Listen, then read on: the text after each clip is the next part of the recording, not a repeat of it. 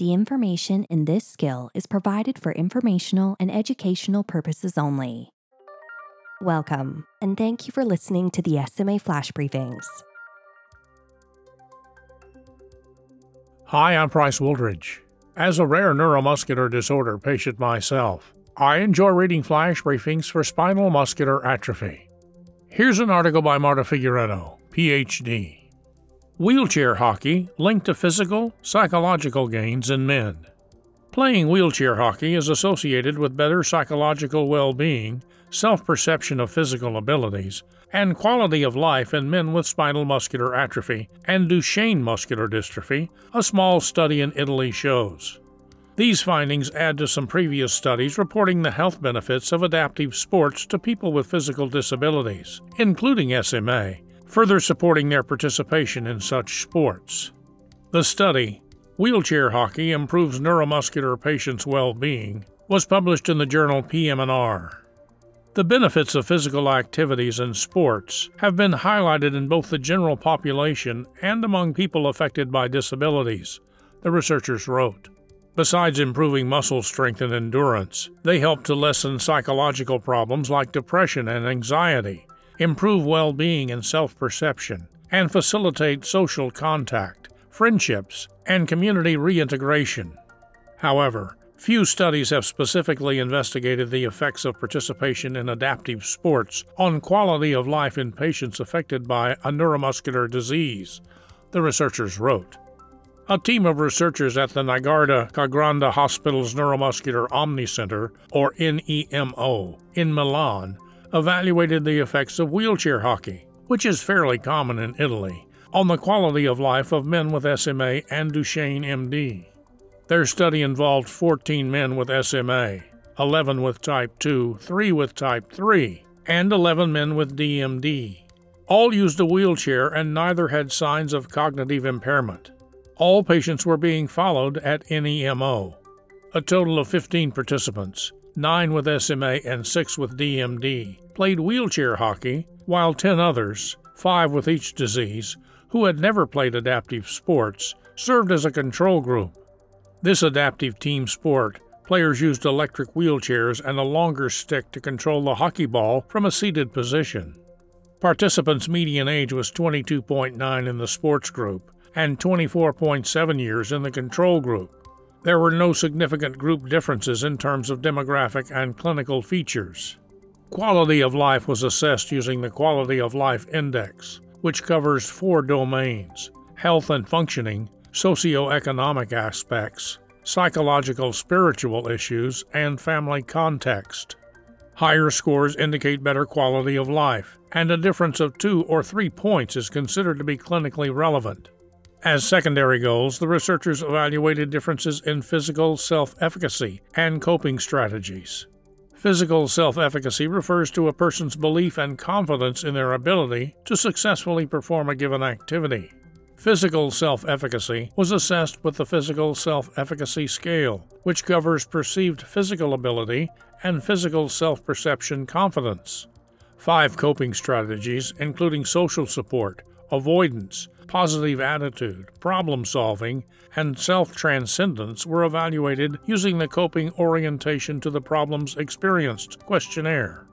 When adjusted for potential influencing factors, including age and underlying disease, results showed that wheelchair hockey players reported a significant 4.4 point higher score on the Quality of Life Index compared with those who did not play adaptive sports. These quality of life gains were mostly driven by improvements in the health functioning and psychological spiritual domains, reflecting 5.7 point higher scores relative to the control group. Wheelchair hockey was also associated with significantly better physical self efficacy, more specifically, with better perceived physical ability. The lack of a significant link between the adaptive sport and the physical self perception confidence may be due to the fact that neuromuscular diseases affect the patient's physical appearance in a specific way that could reduce physical aspect confidence, the researchers wrote. No group differences were detected in terms of coping strategies. These findings highlight a significant association between participation in wheelchair hockey and improved physical and psychological well being of people affected by neuromuscular diseases, compared to those who are not involved in adaptive sports, the researchers wrote. As such, these data emphasize the importance of sports activities, especially adaptive ones, such as wheelchair hockey, as part of the patient's care intervention, they added.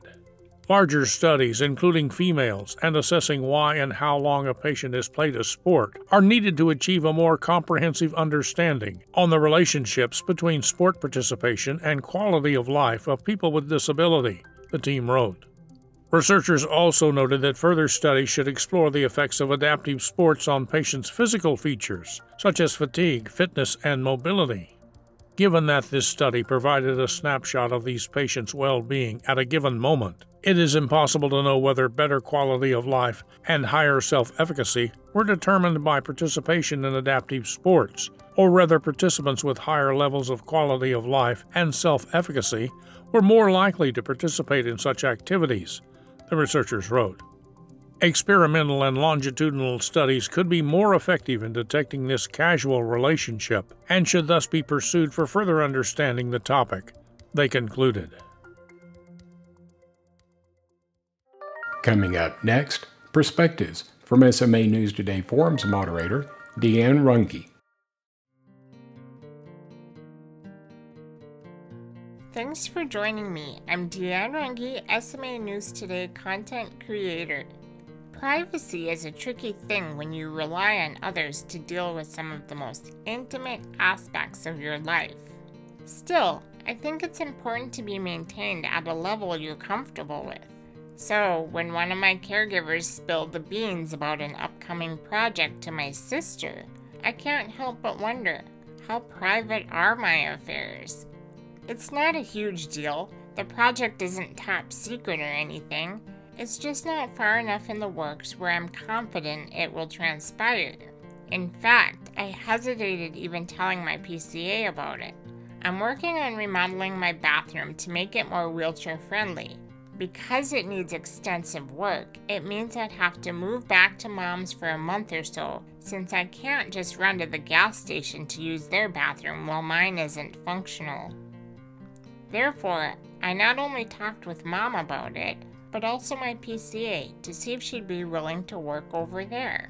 Mom's not used to having outside caregivers in her home, but since it's for an extended period of time, it might be a good idea. Plus, I'm sure my PCA wouldn't want to lose that many hours. My hesitancy to tell my sister stems from the built in burden complex that comes with having a disability. Even though I try my darndest to overcome it, I still have those feelings. Although I have somewhat of a good relationship with my sister, I don't think she entirely understands my situation. She already thinks I rely on mom too much. Is every other weekend an emergency backup too much? Anyway, I knew she'd have an unfavorable opinion of living with my mom for a month, so I decided not to tell her yet. I was shocked and dismayed when mom told me that my sister knows about the remodel. It wasn't hard to deduce who she heard it from. Mom didn't tell her, and only one other person knows about it. As I suspected, her opinion on the project is less than supportive. No surprise there. What really gets my goat, though, is that my PCA and sister were talking about me. A casual conversation, fine, but how in the world did a remodel come up? If the remodel came up, what else did they talk about? Moving forward, I'm going to have to be extra cautious about my discussions with my caregivers, especially knowing my private affairs aren't so private. How do you deal with privacy issues? Do you watch what you say, or do you make it clear that what you talk about doesn't leave the room? I'd love to hear about it over in our forums at smanewstoday.com forward slash forums. But that's all I have for you today. We'll talk again soon. Bye for now.